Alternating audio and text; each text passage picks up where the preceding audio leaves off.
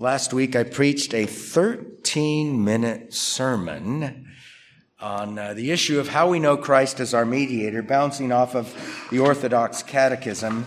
Uh, it's a very wonderful question and answer. From what source do you know this? That is, who the mediator is. The answer is out of the gospel, which God first made in paradise which God first made known in paradise. So the gospel was revealed to Adam and Eve just this side of their fall into sin through the motif of a curse upon the serpent, which would be blessing upon uh, believing sinners as well. And afterwards did spread it abroad by the patriarchs and prophets. Abraham rejoiced to see my day. He saw it and was glad.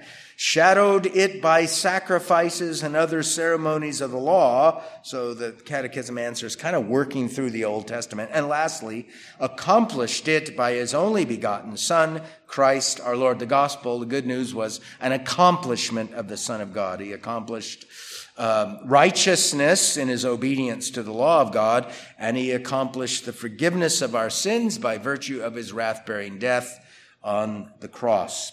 So we tease that out, showing you that, yes, scripture does uh, teach that we know the mediator through the gospel, promise first in paradise, and then slowly and surely developed and then accomplished by our Lord in his sufferings and glory. The next question, that was question 19. The next question is this Is then salvation restored by Christ to all men who perished in Adam? And here's the answer not at all, but to those only who by a true faith are ingrafted into or united with Him, that is, with Christ.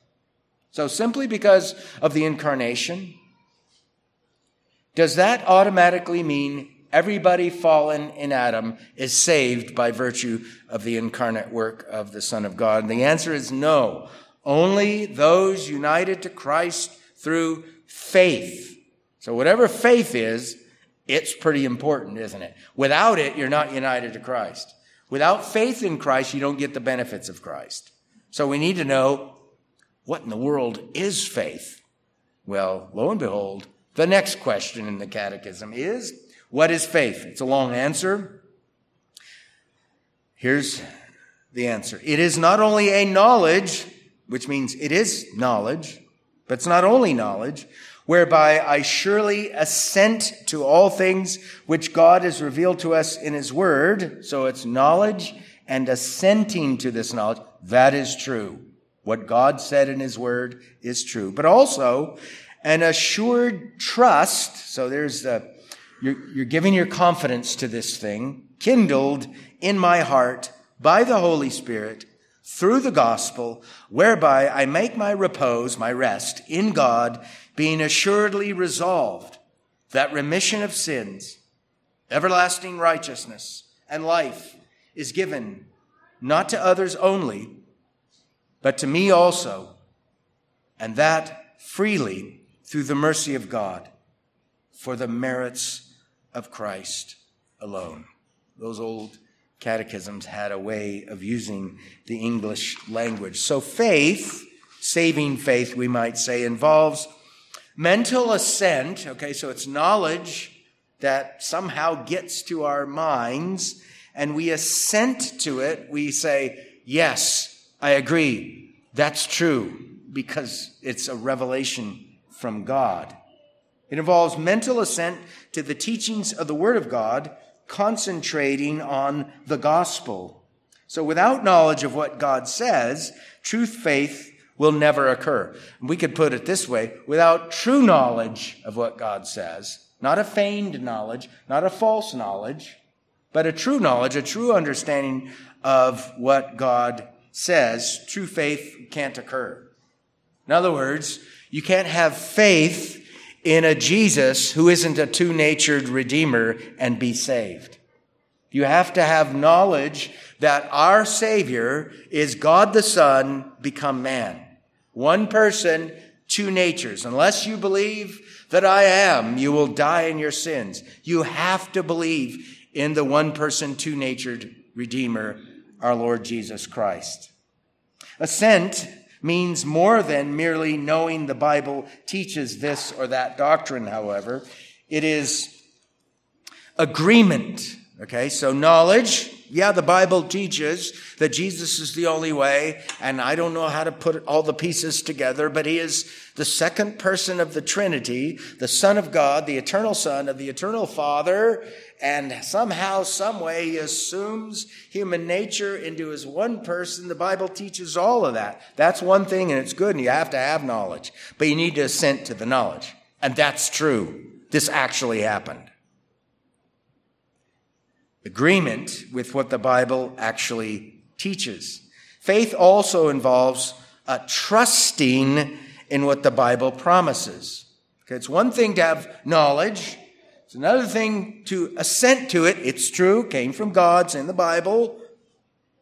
It's another thing to entrust yourself to that and say, I'm all in. This is, it's Jesus or nothing. Either he gets me there or I'm toast the confession or the uh, catechism goes on to say this trust is kindled by the Holy Spirit in the hearts of men and women. So this saving faith, knowledge, assent, and entrustment or trust isn't just a human, aren't just human actions or activities. It's just not me wrestling with the data. It's data, information from God found in the scriptures of the Old and New Testament that I read, that I understand properly, that I assent to their truthfulness, and that I entrust myself to that, plus something invisible going on as well. God is kindling our hearts in order for us to have this kind of faith, knowledge, assent, and trust. This kindling comes accompanied with the gospel message. It doesn't just happen without the gospel message. It comes with the special revelation of God.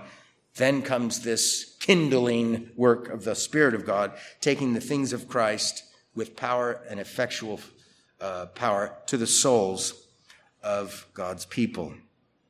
Faith in Christ then involves believing that what God promises for sinners, he promises for me. You ever wondered about that? It's one thing to say, yeah, God promises eternal life for sinners. Are you a sinner? Yes. Is that promise your promise? Right? That, that's where the rubber meets the road. Is it for your mom and dad only? Is it for your cousins? Is it for your pastor only? Is it a promise for you? You can make it, own it, you know, by believing it.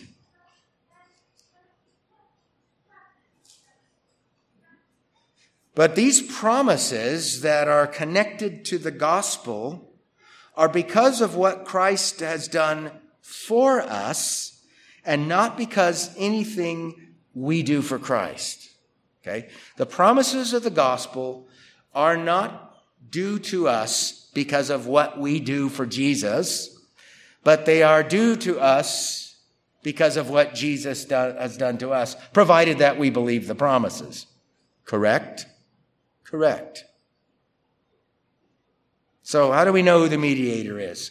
Through the gospel. Where was the gospel revealed? First of all, in paradise, then to the patriarchs and the prophets. It's contained in the Old Testament. And then it was accomplished in the uh, fullness of time when God sent forth his son, born of a woman, born under the law. Is everybody therefore saved by virtue of the work of this mediator? No, only those who are united to him by faith. What is faith? Knowledge, assent, and trust or entrustment owning the promises as yours uh, through faith.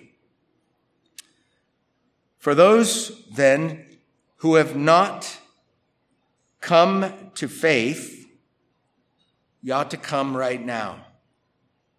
Because you, I remember hearing, does anybody remember old Achille Blaize?